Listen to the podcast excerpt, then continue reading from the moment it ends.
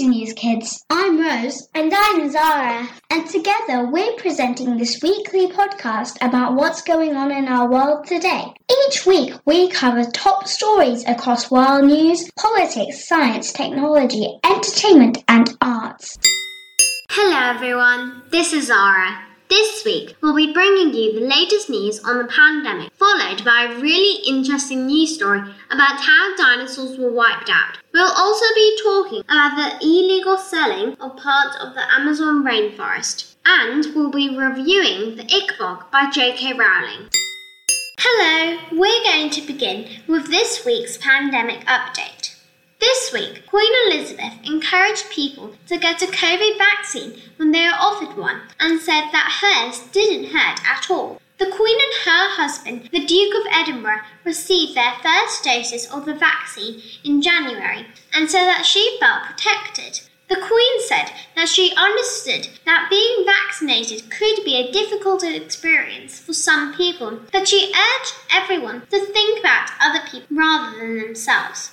More than 18 million people have now had their first dose of the vaccine in the UK, which is about one in every three adults in the UK. Earlier this week, the UK Prime Minister announced a four step plan to release England from lockdown. Scotland, Wales, and Northern Ireland will set out their own approaches. One of the first steps will be reopening the schools in England on the 8th of March, which I'm sure lots of children must be excited about.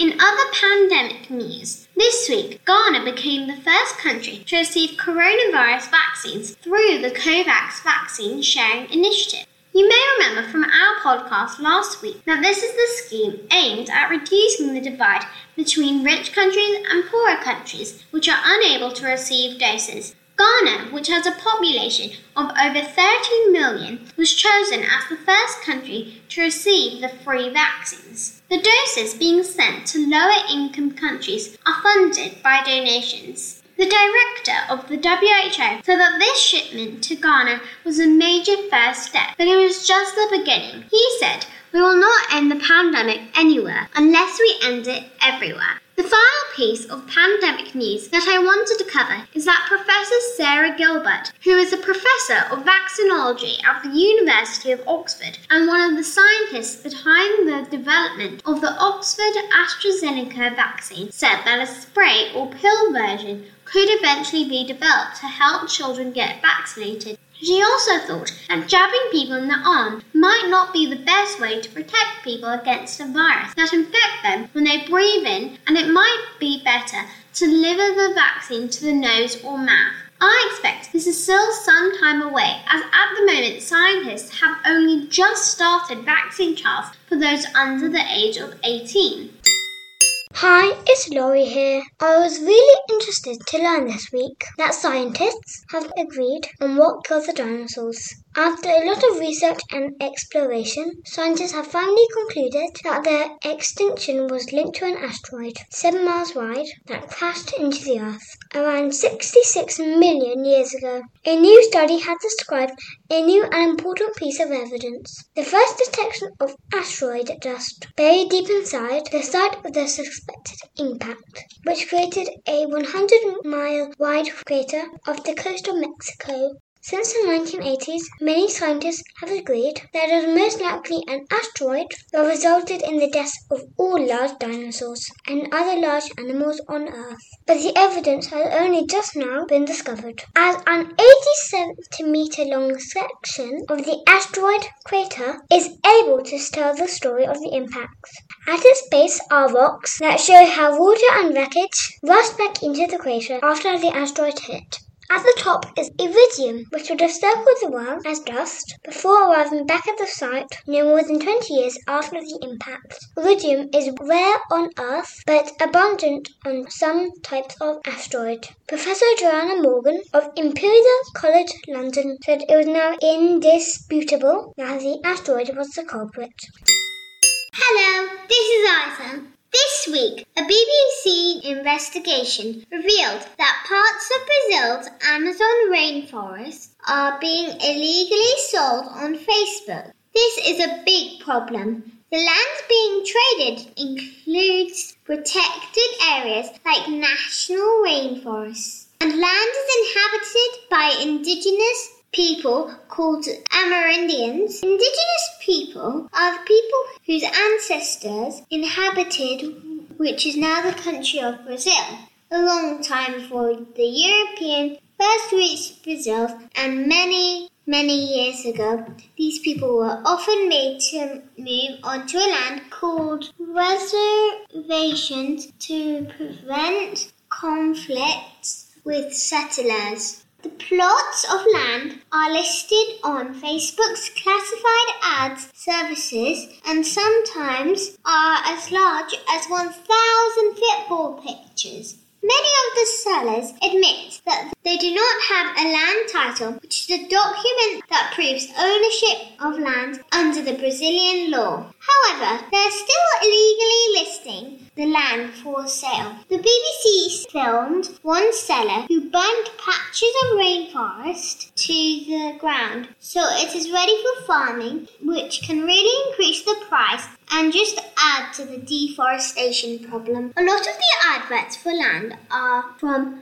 Rondônia, which is the most deforested state in Brazil's rainforest region, Facebook told the BBC that it was ready to work with local authorities, but it would not take action on its own. Environmental campaigners and indigenous groups claimed that Brazil's government will not intervene. The BBC reported that when it spoke to Brazil's Minister of the Environment, he said that President Bolsonaro's government has always made it clear that he has a zero tolerance government for any crime, including environmental ones. However, lots of people in Brazil are of the opinion that the situation has worsened under the current government. Hi, it's Rose here. I'm excited to bring you my review of the children's book, The Ickabog by J.K. Rowling. Over the course of December and January, I read all seven Harry Potter books and enjoyed them so much. Even though I've already seen the films, it was really interesting to read the books written by J.K. Rowling. There is so much more detail included and lots of other interesting plot developments that didn't appear in the films. Anyway, I enjoyed the series so much that I just wanted to keep going. Unfortunately, there aren't any more Harry Potter books, but it seemed like a perfect opportunity to read the Ickabog, J.K. Rowling's newest children's book, which I was lucky to be given for my birthday in January. I had in fact read some of this online last year, as during lockdown, J.K. Rowling started to release chapters from the books. J.K. Rowling had originally written this fairy tale more than a decade ago as a bedtime story for her own children, and then had forgotten about the manuscript for many years. During lockdown, she decided to finally publish the story to help entertain children, parents, and carers. So, what is the Ickabog about? The first important thing to say is it has nothing to do with Harry Potter. But if you like Harry Potter stories, I think you will like the Ickabog too. It's a story about a magical kingdom called Cornucopia, the happiest kingdom in the world, where everything is perfect except for a mysterious myth about a fearsome monster called the Ickabog. Adults tell stories about the mythical Ickabog to scare their children into behaving. However, this myth starts to take on a life of its own, and when the king starts to be foolish and trust the wrong people, all sorts of terrible events unfold. Two children try and save the kingdom and embark on a dangerous and scary journey. My favourite character is a girl called Daisy Dovetail because she is really brave, even though she has to do a lot of dangerous things. I don't want to say too much more, as I really don't want to spoil the story for anyone listening who hasn't read it. It's a very easy book to read, and I would give the book five stars. I would definitely recommend it. That's all for this week. I hope you enjoyed our show and thank you for listening.